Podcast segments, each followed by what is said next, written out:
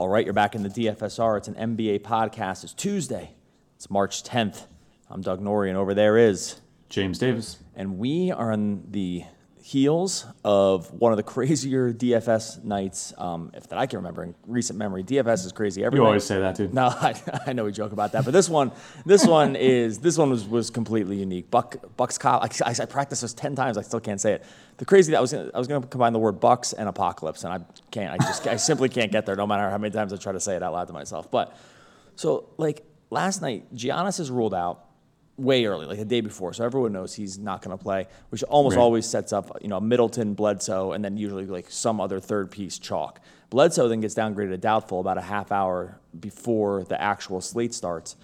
So it's like, okay, well, we'll get, you know, get Donte DiVincenzo in there, and we'll get the, you know, there's some ways to go here. Middleton, maybe Middleton looks even better.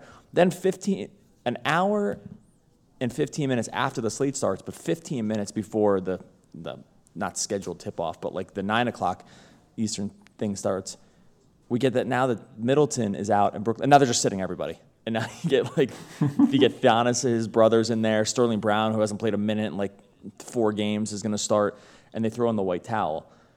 I mean, can you remember something like that? And by the way, like Middleton was like 96% start on FanDuel. and, and, most people, I will say, I, I will give a compliment then a question. One, if you were in our chat room last night, this was not a problem for you we pivoted everything and actually got a lineup with all these Bucks guys in there, and like you know, Jokic and everything kind of just like worked out. Sort of been a miracle because the Charlotte uh, and Atlanta guys like didn't kind of over on the original lineup, so we had no problem. Like we had 15 minutes to spare. If you jump back in the chat, we talked through all the scenarios and we were good. But can you remember a situation like where this high of an ownership. Multiple guys, by the way, like Brook Lopez was 50%. These guys remain 50% starts in DraftKings because not everyone can switch. Can you remember a, a, a, a time where two guys who were like 90% starts each just didn't play? like just, just no. simply just didn't just didn't play at all. I these are my favorite times to go to Twitter and just type in like DraftKings and FanDuel and look at like the support uh, stuff that people because it's an absolute absolute sea of bloodbath people bloodbath people asking for their money back and just being generally pissed and just like. Well, this is why I've always said they should have like where you drop your lowest score in case there's an injury or something like that. It wouldn't have mattered. Everyone would have dropped Middleton. I'm just kidding. like, like it's, it's, I know, I know you're kidding because that was a rule stupid that FanDuel thankfully went back and just said that that's not this didn't have the intended consequences that we thought it was going to have. But yeah, like this is I, I I struggled to think of another example. And do you think does it lend credence to the late swap? Does it like not really matter? Because we see even sites with late swaps, like there's still a massive edge. In some ways, this to me is the case against the late swap um, because just sort of everyone's in the same boat. But I get that those that are well, the issue the issue always with with ways to whenever you add more decision points, that's going to favor the more skilled players. And so, if that's the goal to make DFS just a more skill intensive game that late swap, dropping the lowest score, the more complicated you make it, the better the better players are going to do for the most part. And then the more efficient or dumbed down you're going to make it, like basic sports betting, right? Where they're like, you think the Pats are going to win or the Broncos? And you're like, Broncos, man. Right. Plus five and a half. Like the spread is in there to to dummy proof it for you in case you're just too stupid to, because they want you to kind of win sometimes, kind of lose sometimes. Uh, the more of these stuff, like the more stuff you add like that in DFS, like all the people that just put their lineups in at seven o'clock and like went to bed on DraftKings just got absolutely rolled and smoked last night, right? So that did not benefit the weaker players who were like, "Ooh, now I can get away from my guy that got injured." It benefited people like us and our chatters who, you know, are equipped to make changes like that on the fly. So it's good for us. I, I you know I don't mind it. Whether it's good for the whole industry is a different question. Yeah, I very much doubt we see something like that anytime soon. And like I, I, I, I don't know if I said this already, but I do think it actually out, existed outside the bounds of the NBA's reporting process on lineup, um, which is supposed to be 30 minutes. But it's a little weird with that because the scheduled time that a game starts is not the actual tip off. So tip off is typically like 10 to 15 minutes after the lock. It's like this isn't like baseball where it starts at 7:05 and the first pitch is at 7:05.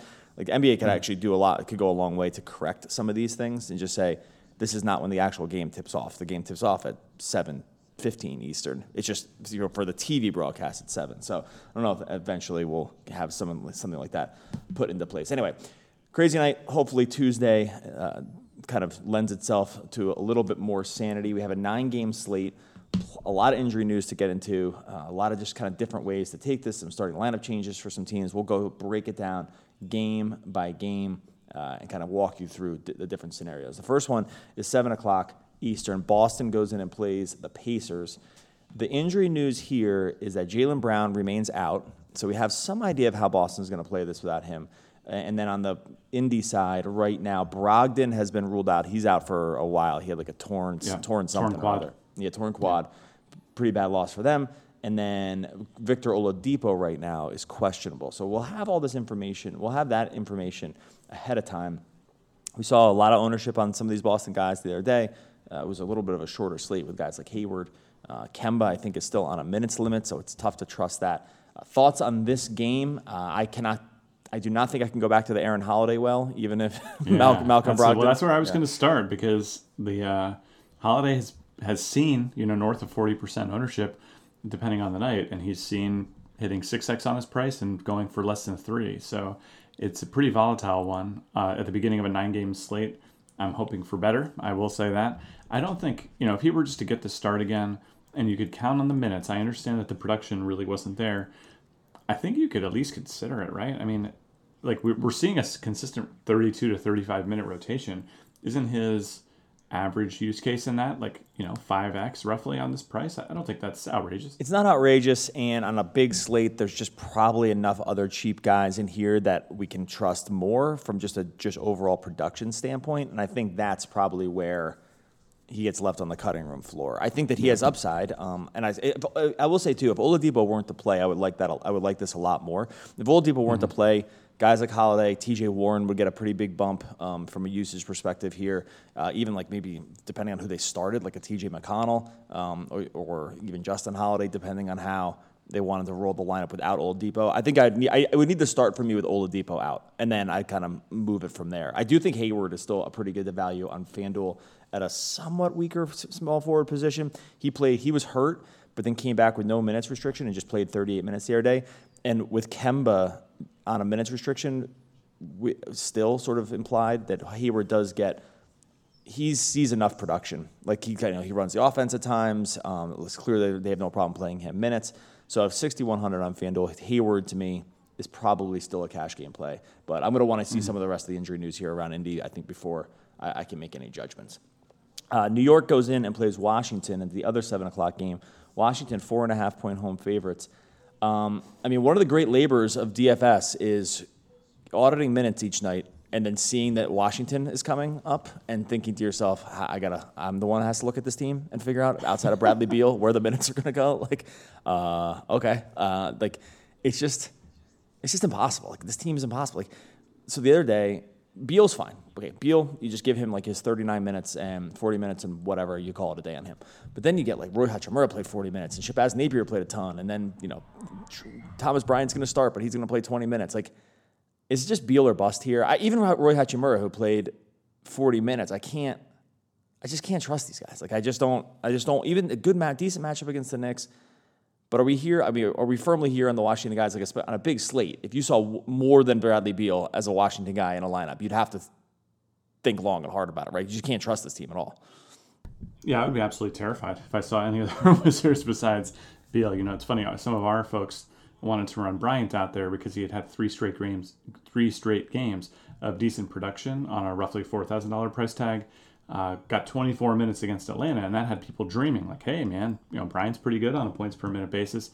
Goes out and plays 16 Yeah. minutes against Miami, compiles 3.6 fantasy points. So I, I think he was like the second seemingly safest guy on this team beforehand and uh, and now I think you could pretty much put him in the category with everyone else. And yeah, there for GPP purposes, if you know that Rui Hachimura is occasionally going to play 39 minutes, he could score, certainly score 40 fantasy points on that total. It's just that he might play 28 and he can score 16 on that total as well. So I I can't imagine for cash games, even Beal potentially in a stretch situation now. Like I think we played him on Saturday or Sunday. We were and he was off chalk, even though that was a very very chalky night. He hit almost exactly 50 fantasy points against Atlanta, so an equally good matchup. I don't I don't even know that necessarily be interested in playing Beal here. Yeah, um, and then I think like Shabazz Napier is the other one. He played 39 minutes. Ish Smith had been it was out that game. he played 39 minutes against Miami and scored 48 fantasy points. I can see people maybe dreaming on him too. And, you know, Ish out and the, the secondary point guard kind of stuff is there. I, I get it, but man, it's still, you just can't trust this team at all. We have too long of a track record where those 38 minutes turn into 25 the next game. And I get there's context around the Ish Smith thing. So I, and, and he played so well in the last game. Maybe this is this the one situation where you get bullish Yeah, him. I think Napier's playable. I I think that's that's probably a good call. It's just that he's not even that cheap anymore. Is kind of the question. So like, you know, if Napier just inherited the starting role and started and played Washington starter minutes, 34 minutes maybe, you know, on the really high end for these Washington guys, how much would he be worth? Right. Six six thousand, and he's 5700 now. Ugh, I don't know. It's not like you're really not getting away with anything. I guess is my my Right, because because here's the thing, he's been starting. He's been starting at, for this team. It's just that the minutes, Exactly. it's just that the You're minutes just cleaning up a few extra minutes. Right. Exactly. You're just giving him you're giving him six to you know ten six to ten if, if you want to be you know on, intellectually honest about it like six to ten extra minutes and right at like six five fifty six hundred on DraftKings uh, and you said like six thousand on draft uh, or fifty seven hundred on FanDuel.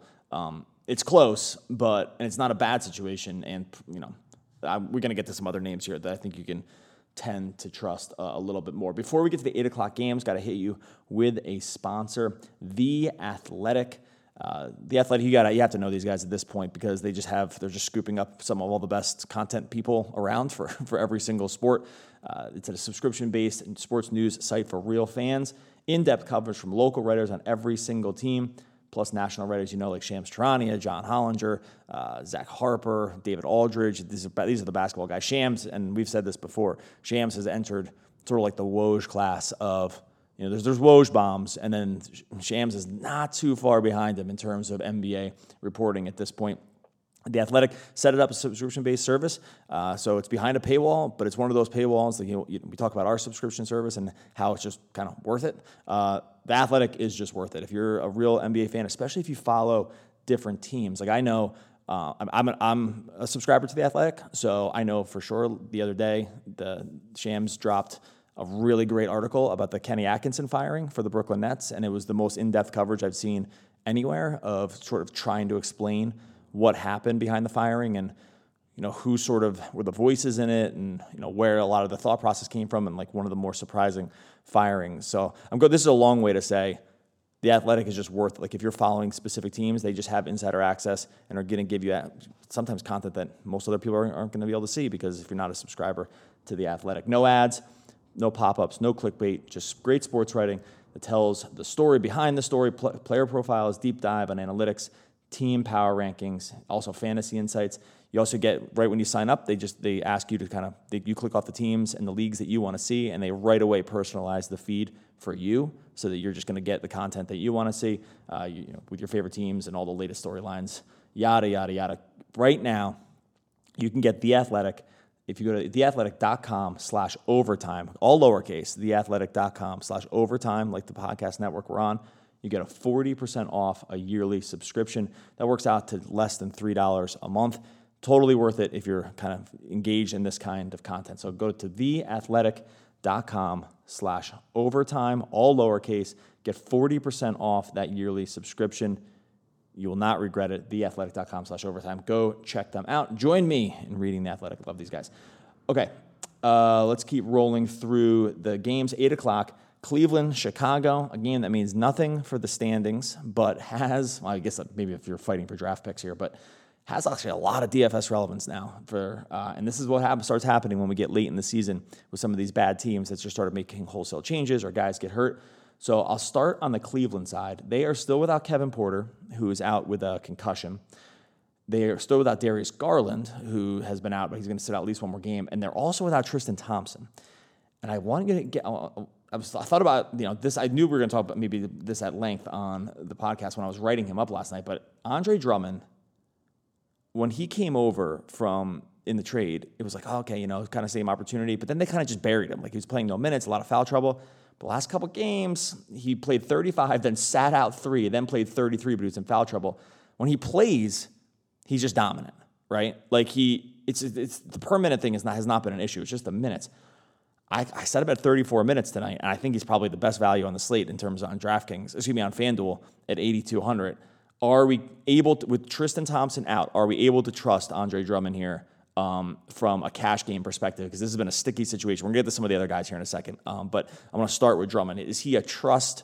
Is a, this a guy we can trust in cash games? Because we've we've gotten we've been on the wrong side of this, you know, wanting to give him bullish yeah. minutes uh, in the past.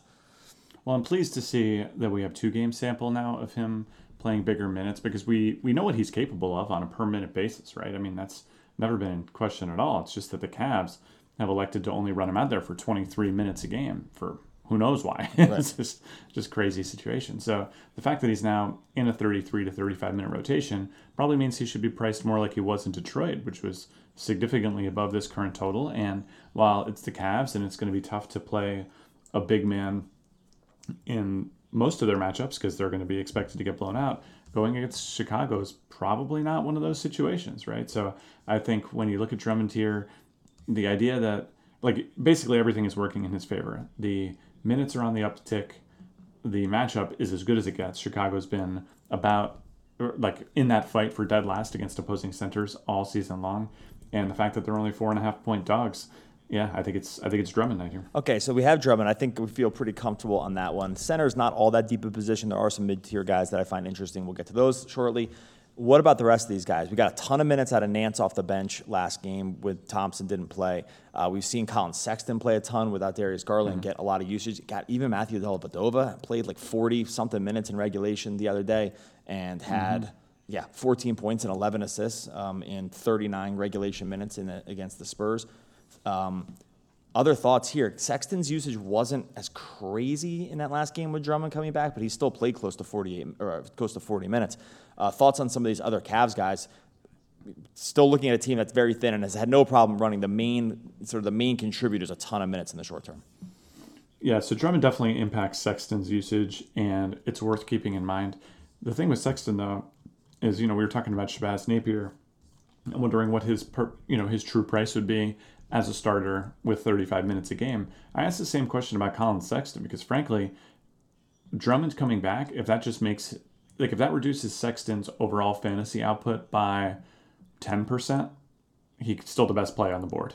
Right. if it reduces it by 20%, now you're in, it's more of a competition, but that he would still be good for around 6x points per dollar on any given night. And I think I'm still fine rolling Sexton out there. Again, I want I want to do it in better matchups. I don't think like we were just kind of blindly throwing them in there against Utah, whoever, Denver. You know, uh, I think given that things are you know filling out a little bit more around him, I don't think you can just employ him without being a little bit judicious. But sure, against Chicago, I mean, they're Chicago not nearly as bad against other positions as they are against center. But I think Sexton's floor is basically what we saw last game, around 30 fantasy points, and I think that's plenty uh, going into a slate like this. Okay, so yeah, the, the, case for Sexton is that in the end, the minutes were the same. The usage was basically the same, if not higher. He still took 19 shots. He got to the line 11 times last game.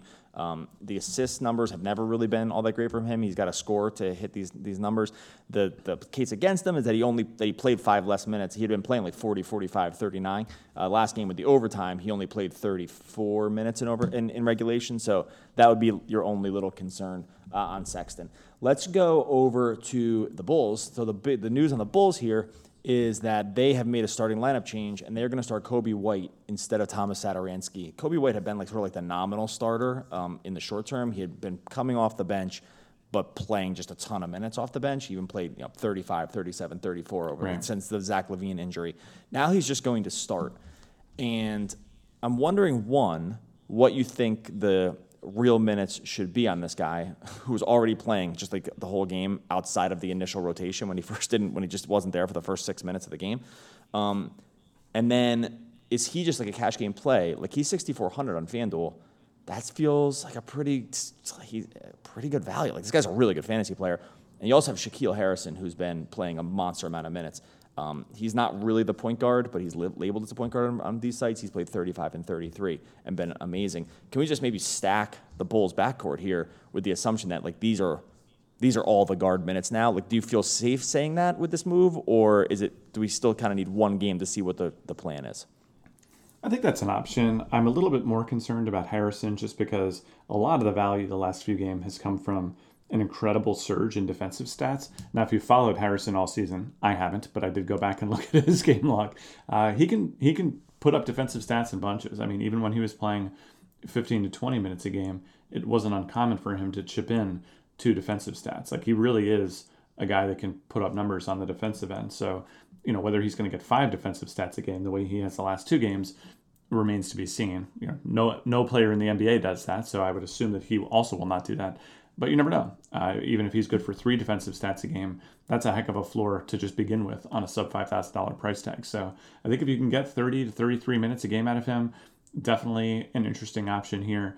Um, you know, the Bulls have been sort of weird with minutes recently, but I think them committing to Harrison and White just makes sense for them now, makes sense for them in the future, and yeah, I, I think it's I think it's an option. Um, Coby White, I think he's he's kind of funny too. We got scolded by you got scolded, I should say, by our chat for not playing him off the bench. I think the the only question I have about this is we've seen this a number of times. Guys running the second unit, a lot of his usage comes from playing alongside the guys that just don't do anything at all, especially on these shallow teams like the Bulls, who really run out some names that you've never heard of before coming out of that second unit. Are you worried at all that concentrating his minutes alongside the starters might have some downward pressure on his performance? Because, I mean, the performance has absolutely been there.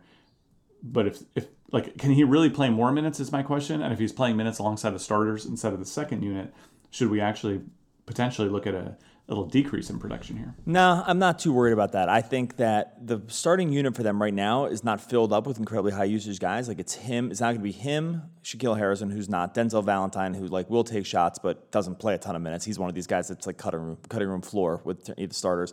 Lauri Markkanen a little bit, but the he's still on a minutes restriction. And then Wendell Carter Jr. Like this is not a group that actually just like is trying to find their shot. And this the second unit.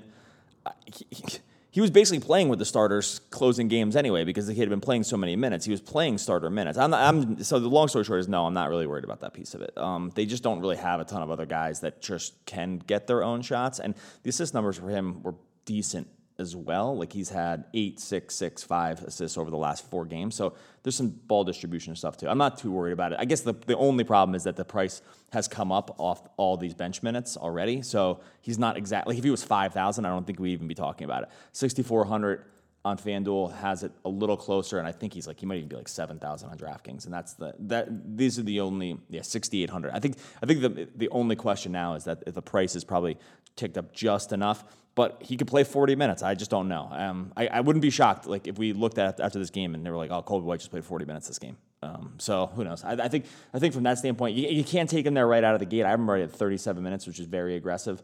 Um, but I think that uh, there's some chance we see him as a value, and I, I, I doubt that he's he's not going to put like 60 fantasy points. I don't think that's I don't think we're totally at risk of that. All right, let's keep grow, rolling here. Minnesota goes in and plays Houston. Houston on a pretty bad skid here. They've lost four in a row, and a couple of these um, these aren't like exactly the, the elite of the elite of the NBA. They lost to Orlando, they lost to Charlotte, uh, they did lose to the Clippers, and they lost to the Knicks. So this is the last four games.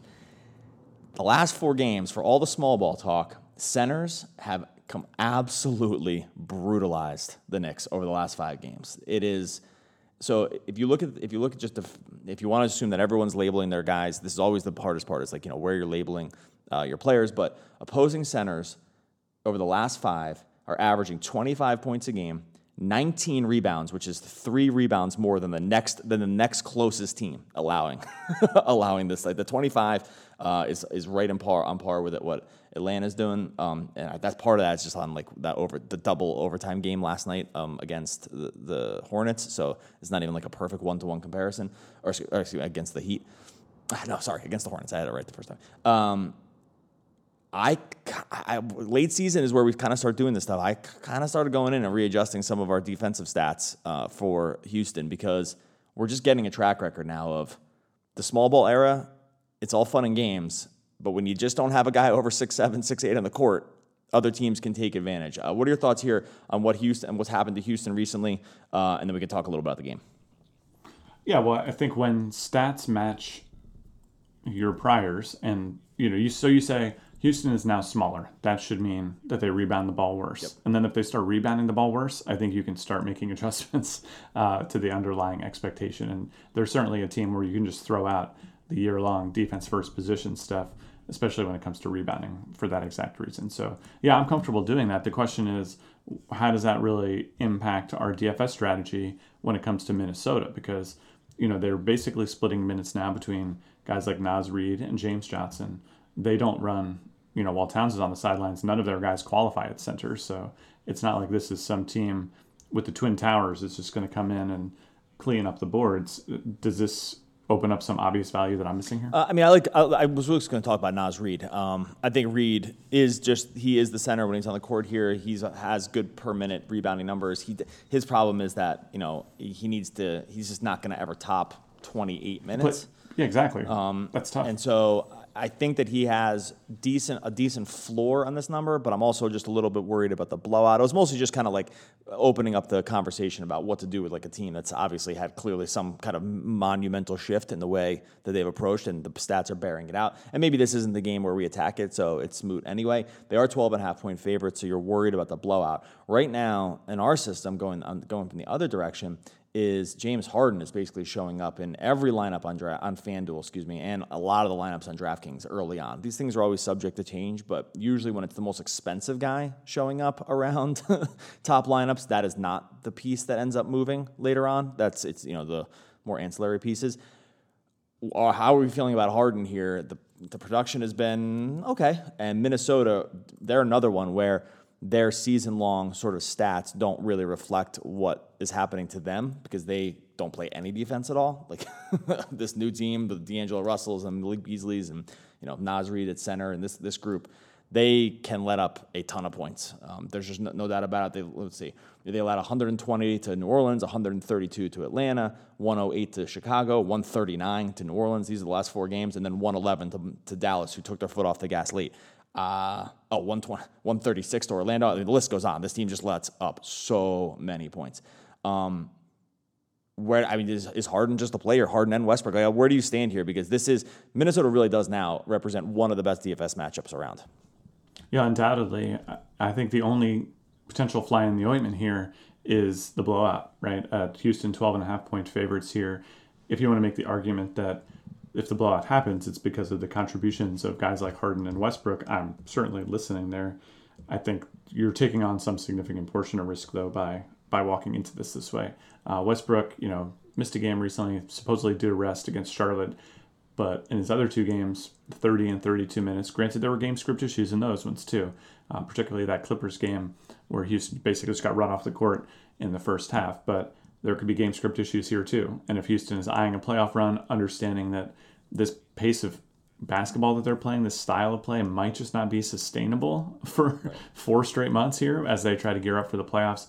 I think these guys will be at risk of losing minutes going forward. So, yeah, it's about as good a matchup as you could possibly get. I think you'll be able to afford it. Uh, I'm also just going to be at least looking at my other big money options just to see if there might be that tiebreaker where I can get a good big money guy in a game script that's not potentially quite as crazy. Yeah, uh, I think that makes sense. Um, it's a make or miss league. The losses for the Rockets have come down to them just not being able to hit threes. Harden has shot 19% from three over the last four games. Um, 3 for 10, 2 for 11, and then 0 for 8 against the Clippers. So if these shots. By the way, no offense to anyone out there, but I- have heard analysis being like, see, Harden's getting worn down. He's just going to start missing all threes. No, he's not. this is just, the, the, you know, the Rockets shoot 50 threes a game some nights they're going to shoot 19% and they're going to lose, but they're usually not. So just relax. That's that's has nothing All you got to do, do is what he's going to do going Just forward. go down Harden's game log and just look at the stretches where the a couple games the shot doesn't fall, and a couple games then it just turns around. Like this is just what happens for this guy. He doesn't. It's not a tie. There's no tire. He played. I think he's played fewer minutes this year than he played last year. like I, the, last year when I was you know, when Chris Paul was hurt, they just he went on that. Well, the idea is that it's a rougher style, right? He's got to get in there, banging bodies. There's no difference. no, there's no, there's no difference in it. I don't think. Uh, I, am not worried about that piece of it. And I do think, I think that I think he has a, a pretty high floor in this game, just because, like I said, Minnesota is just is real, real trash on defense. All right, let's keep rolling here. Dallas goes in and plays San Antonio. There is a number of injury pieces that are hanging out here. The first and foremost is Luka Doncic is questionable right now with a wrist injury. Uh, he's gotten like kind of banged up in some weird ways this year, but he's questionable. I'm hoping that we have that news. This is, this starts an hour after lock. I am hoping that we have that news. I think it's really not worth it to speculate too much on this situation without knowing what his uh, what his status is, except to say if he does play, the floor is pretty high here. I think I probably prefer Harden in the big money play. If he didn't play, then we'd have to instantly bump up these other pieces like Kristaps and, and whatnot. Like Kristaps just becomes like probably a must play. Uh, so that, but again, we don't really know right now, and that's I think those are just kind of like the quick one to one comparisons. On the San Antonio side, their Dejounte Murray is now out with a doesn't have a timetable to return, so he is out of the starting lineup. I'm projecting Derrick White to start um, and White looks like a pretty good value to me here. Um, taking yeah. taking over that role, I actually don't even mind a White sort of like DeRozan style stack in this game. I think both of them are coming uh, at reasonable prices. What are your thoughts here on the Spurs now without LaMarcus Aldridge and without Dejounte Murray? Not like Dejounte Murray had tremendous um, had tremendous usage or anything, but decent amount of minutes and kind of soaked up a lot of stats as well. Yeah, well, Murray does actually have pretty reasonable time of possession on this team. Uh, he's is one of the lead creators for other people. You know, the Spurs are kind of an unconventional team this way that basically just because their chief time of possession guy, DeMar DeRozan, is not a notoriously great passer. Like he's thought of more as a ball stopper.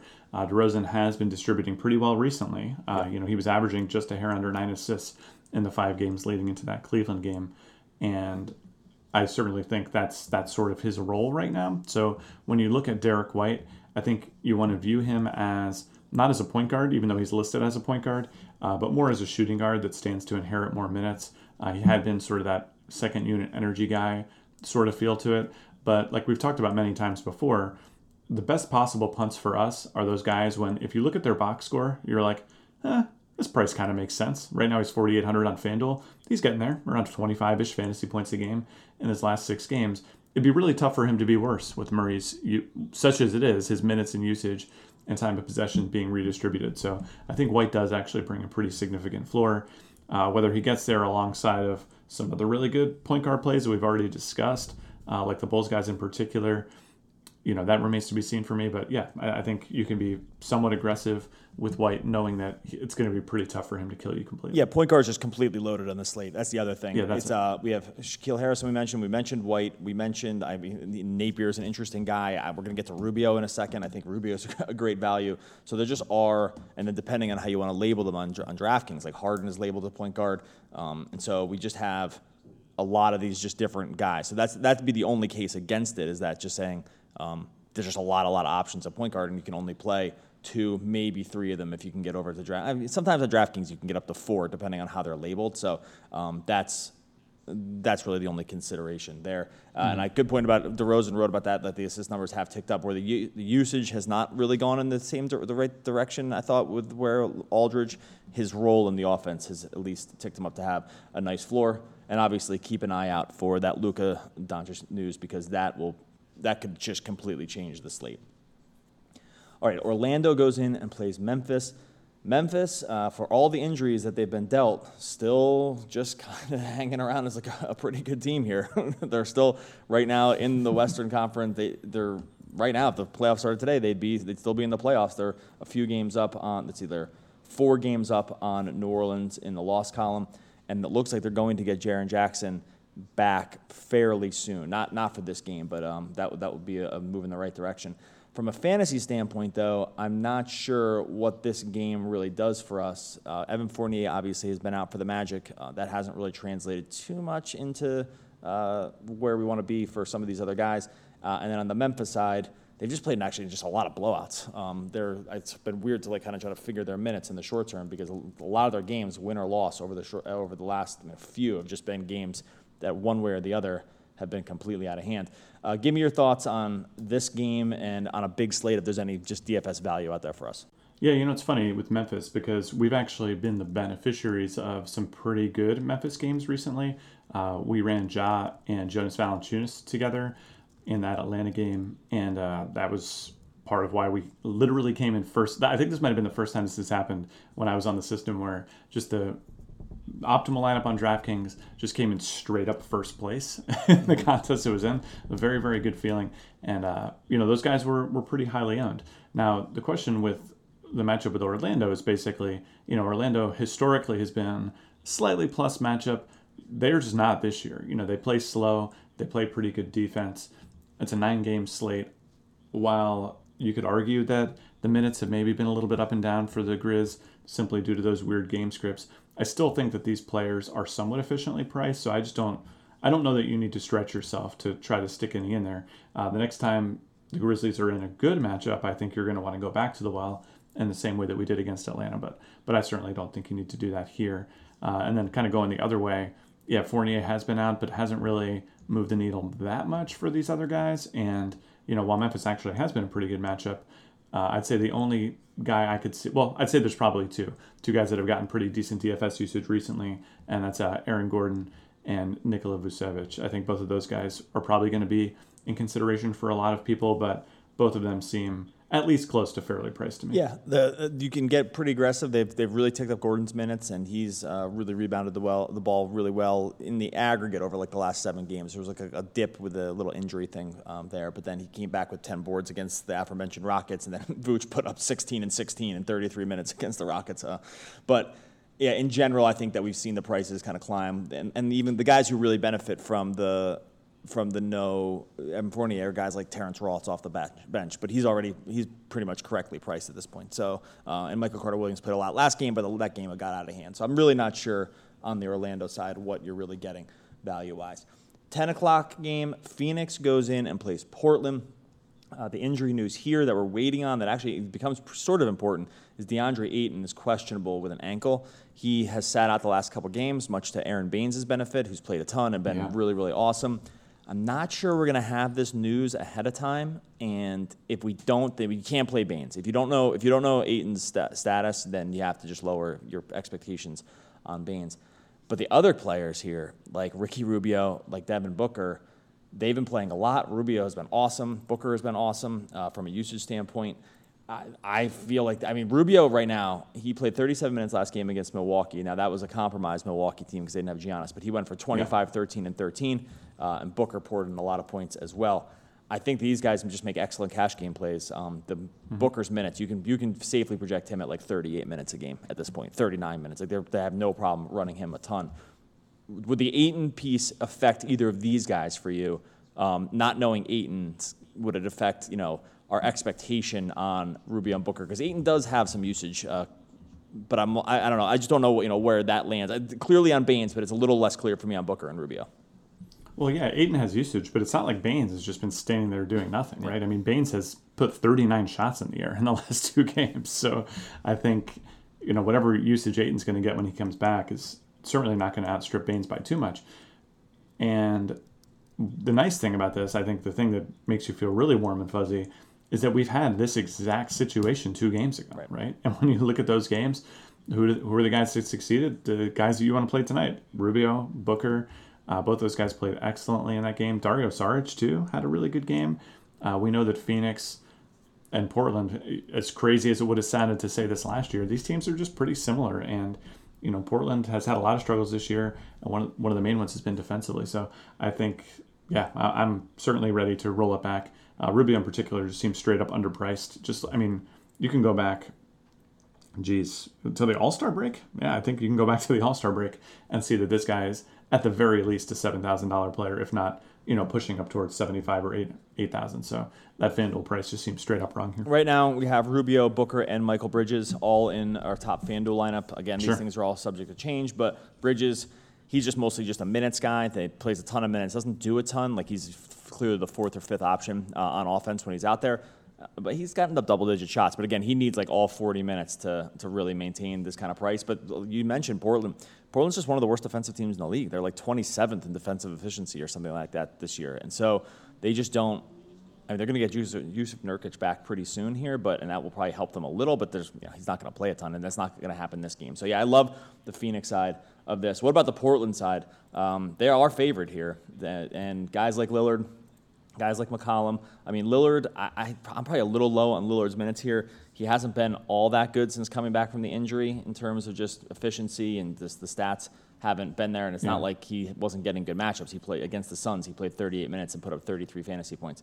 Uh, Washington is a great matchup. the Kings are a decent matchup, and he's been yeah. he's has just hasn't really been all that good. I could probably tick the minutes up here. I'm not sure it really matters and I'm just not sure when he's around if all the rest of these guys are worth it either. What are your thoughts here on Portland? Yeah, you're going to want to be careful with Lillard, I think, tonight. Because there, well, there's two things going on. First of all, his year-to-date stats I think are just going to be off based on that truly absurd stretch he had, and combining his all-time career peak performance with a long, prolonged injury and a return to reality afterwards leads me to believe that Lillard, you know, because we were looking at him as a ten thousand dollar plus player for a little while, and while ninety two hundred looks like sort of a bargain, that's still basically just fair value on his year to date stats. And so I don't think you're going to want to. I just don't see any reason to do it, right? How many, how many great point guard plays have we listed so far? We right. just threw Rubio into an already very competitive field. So Lillard just not the answer for me tonight. And he does enough, like you said, alongside these other plays that he's going to you know, at least apply 10% downward pressure on their prices too, from my perspective. And, you know, not all of them have gotten there just yet. So, yeah, unfortunately, Portland, pretty good matchup here. I think this game does have interesting big tournament implications. You know, maybe you can sneak in a CJ McCollum type guy at a shooting guard positions that's pretty weak, but by and large, this isn't going to be a classic like two-way stack or anything. All right, 10:30 games. There's two of them. First is Clippers and Golden State. Um, Clippers are 11-point road favorites here uh, against the Warriors, who have gotten Steph Curry back, although Curry has the flu, not the coronavirus, that tested negative for coronavirus, so bullet dodged on that one. But uh, he does have the flu here. Not sure if he's going to be, if he's going to see the court. Um, and that we're pro- almost definitely not going to have news about that before this starts. Not sure it matters really. Uh, the Clippers getting fully healthy here uh, and looking, I mean, lost to the Lakers the other day, but in general, looking very good around this team. That being said, when everyone's playing, um, you know, it's just it, it, we're all kind of a race to the bottom in terms of like their overall fantasy production. And then, like I said, Golden State is just too hard to figure for me without knowing the Curry news. Is that like a fair way to sum this game up at this point? Mm-hmm. I mean, if Curry were to sit, maybe feels like they'd get absolutely dumpstered no matter what. But yes, that's that would be my concern. The Clippers have just been looking like a the scary team that many people thought they would be coming into this season. You know, especially like those okay, the Lakers game, whatever the Houston and Oklahoma City games where they were t- playing against two teams that are like a lot of people have been like, well, what about this team? Not a team you want to face in the playoffs. Don't tell that to the Clippers because they've been absolutely eviscerated those two teams. And while they might not feel the need to get up for the Golden State game in the same way, this still is, you know, the reigning big dog in the West. And I think teams have been sort of sticking to it I don't know for revenge, but you remember like Pat Beverley early in the season, he was like so happy when they were beating Golden State. I just think they're going to bring it. I don't. I don't think you want to mess with any of these Golden State guys, even if there's more opportunity opened up. Yeah, I tend to agree. Let's get hit the final game. The Lakers host my Brooklyn Nets, fresh off. Yeah, the, you're Nets. Fresh off the Kenny Atkinson firing. Lakers mm. are 11 and a half point home favorites here uh, against the Nets team who did win their first game post Kenny Atkinson when they beat the Bulls the only you know real news here. Want to know? Uh, Guess it's working. I will say the I said the news on the Nets is that the that the reason Atkinson was fired is because he just didn't want to play a certain style that some of these other guys want to play. And we saw actually saw a clear shift the first game without him, where Jarrett Allen just doesn't start and DeAndre Jordan comes in and plays 30 minutes as the starter. That was the first. Mm. That was like the first kind of like domino that fell. It was very clear about like what were all the reasons he wasn't going to be here anymore. Well, this is one of them. DeAndre is going to get the start, and the starters, Levert and Dinwiddie specifically played a decent amount of minutes, something Atkinson was always sort of unwilling to do. So I think we have seen, I think we can make some judgment calls on at least, you know, rotations for this team. Again, I'm not sure it matters against the Lakers in a game where they could really get blown out, but going forward, like if they were to get blown out this game, I still think we could be aggressive on some of these minutes. That being said, guys like Dinwiddie are kind of coming a little cheap. Like DeAndre Jordan, 5,500 against a, in a game where they're so big, it feels like he's going to play as long as the game stays close.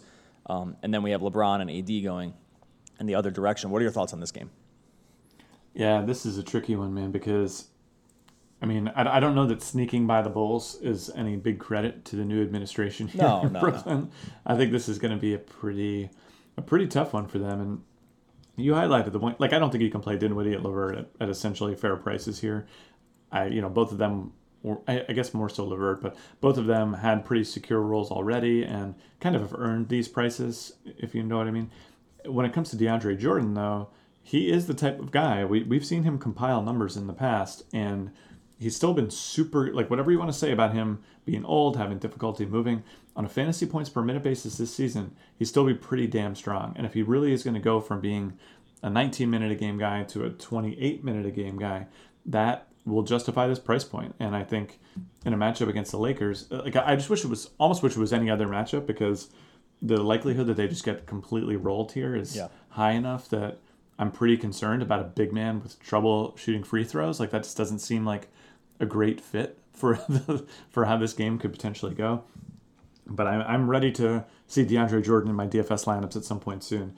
And if it were tonight, uh, I, what, what does your gut tell you? I mean, if he if he if you gave him 29 minutes, does that feel too high? First of all, and second of all, would you be comfortable just rolling it out there and hoping for the best? What do At think? 5500 he's in DraftKings right now. Not a universal play, but it's he's it's it's at least a question. Um, I will say that the Jordan thing, just from having watched the game, and is that I'm actually comfortable like being able to contribute. He passed really, well. he had four assists in the game. They weren't by accident. They ran like a lot of high post stuff through him, um, and so it wasn't like these assists just kind of materialized out of nowhere and will disappear. The clear they, there was a, a, a somewhat of a shift in the way their offense ran, just from having watched this team all year. That they they were just running high post stuff where he was just finding cutters and finding um, just guys around the perimeter, and they move the ball a lot. So I think the assists are real. I think for DraftKings, he has a pretty high floor, even at like tw- if they got beat by a lot and he played 24 minutes. I think I don't think he totally kills you at 5500. I don't think you have to do it on DraftKings or on FanDuel where just like Drummond, I think is just such a good play at 8,000 that I wouldn't take the risk there. And if like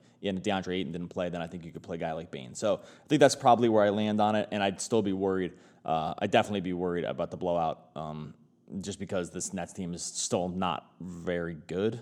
so, and then real quick, what, give me your quick thoughts on, on I, I wrote up Anthony Davis um, as just a good play tonight. He feels undervalued. Like of all the, the expensive guys, he feels not DeAndre Jordan, but I mean not Andre Drummond, but um, at like less than Davis at less than ten thousand on FanDuel on draft. I'm screwing everything up here on DraftKings.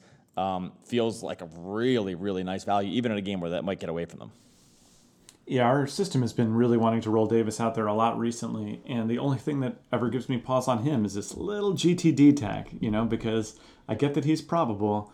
Anthony Davis should just have his own uh, he should just have his own injury reporting rules or something like that because he is the guy. I mean, on DraftKings it hurts you less because there's late swap and there's actual, you know, other ways you could pivot the money in this game, but that's the only thing that would give me any concern is just that slight chance of an injury situation. I I don't think it's enough to move the needle on DraftKings. I think if your model is showing that he is a good play at 35 minutes or whatever, I think you can roll him out there. But yeah, it's it's at least enough to make me question and and would be a tiebreaker sort of thing where I would want to lean Harden. You know, in a game with potentially a similar game script, similar matchup. I, I think I'd just just as soon play Harden at a big money spot and, and try to go somewhere else. But you know, maybe you can play both. And I think people are going to want to talk themselves into LeBron, maybe, who's been tremendous over the last, uh, you know, really, well, really all season, obviously, but the last four Career. yeah, career, all, all eighty thousand minutes or whatever he's played. But uh, specifically lately, you know, he put up twenty eight and nine and eight against the Clippers, thirty seven eight and eight against the Milwaukee. Um, yeah, triple doubled against New Orleans. Uh, he, the, the defensive stats have been there a little bit more for him recently than they have in the past, so that's bo- that's boosted him a little. Uh, so I don't know. I, I probably still lean Harden here. Real quick, thoughts on Le- like LeBron safety versus Harden safety in this one because I think this might be a this might be like the final question that that comes down to for people. It's very similar in my mind. I think LeBron gets a little even more of that credit of if it's a blowout, it's his fault than Harden does, just because the Rockets do have, especially when it comes to scoring, just do have some other options where the Lakers just really don't. like they're a team made up of guys like Avery Bradley and Danny Green and you know their centers who can simply just disappear or just go into their you know role of standing around as an outlet if it doesn't work between LeBron and AD for some reason. So I think for that reason, LeBron probably gets the slight safety edge there, but I think either one's fine, and I think you can kind of just go with, you know, the, the oftentimes the unsung aspect of this decision making for us is who are the other options at the position, and you know we've discussed a few good shooting guard plays so far. I think the only small forward we've even mentioned is Mikal Bridges. Yeah, we mentioned point. Hayward. I, I, I kind of glossed. oh, I- I, glossed true, over true. Rudy Gay, who I think is actually a good play too, like in the San Antonio game. So Oh. there were some other there were some other ones, um, and a few more than there were. There, there's really no cheap real options that I saw on on shooting guard on FanDuel. So that's not in the, not that there's none, but if, in terms of like highest points per dollar, you have like Bryn since that has guys like Bryn Forbes and Dillon Brooks and Courtney Lee, and you're like, ah, I don't know about this, right? I don't know about that. We played Dillon Brooks the other night, buddy, in our famous, now famous first place lineup on DraftKings, he was in there. All right, well, there you go. D- Dillon Brooks everywhere. All right, we're going to get out of here. DailyFantasySportsRankings.com is the site. DFSR.com slash deals will get you started on a free tr- seven-day trial to our projection system powered by our good friends over at Lineup Lab. It's optimal lineups for NBA, NHL, which our chatters has been over the moon about. Our users have been over the moon about NHL um, th- with our guy Chris, Chris Durrell, who's been just murdering it since – I mean, really all season, but the, specifically the heater the NHL is on, it feels like from you know from what we're being told and the feedback we're getting is uh, worth it on its own. But it's all covered under one subscription package, so free for seven days and then just twenty nine ninety five a month. It'll cover you for baseball as well. So go find a better deal than that, where you're just getting all this stuff under one blanket, on balloon, under one umbrella. Oh, and anything you can pile things under, that's what you're getting it under here. DFSR.com slash deals will get you started, buddy. Enjoy your Tuesday night in hoops. Oh, I will, Benny.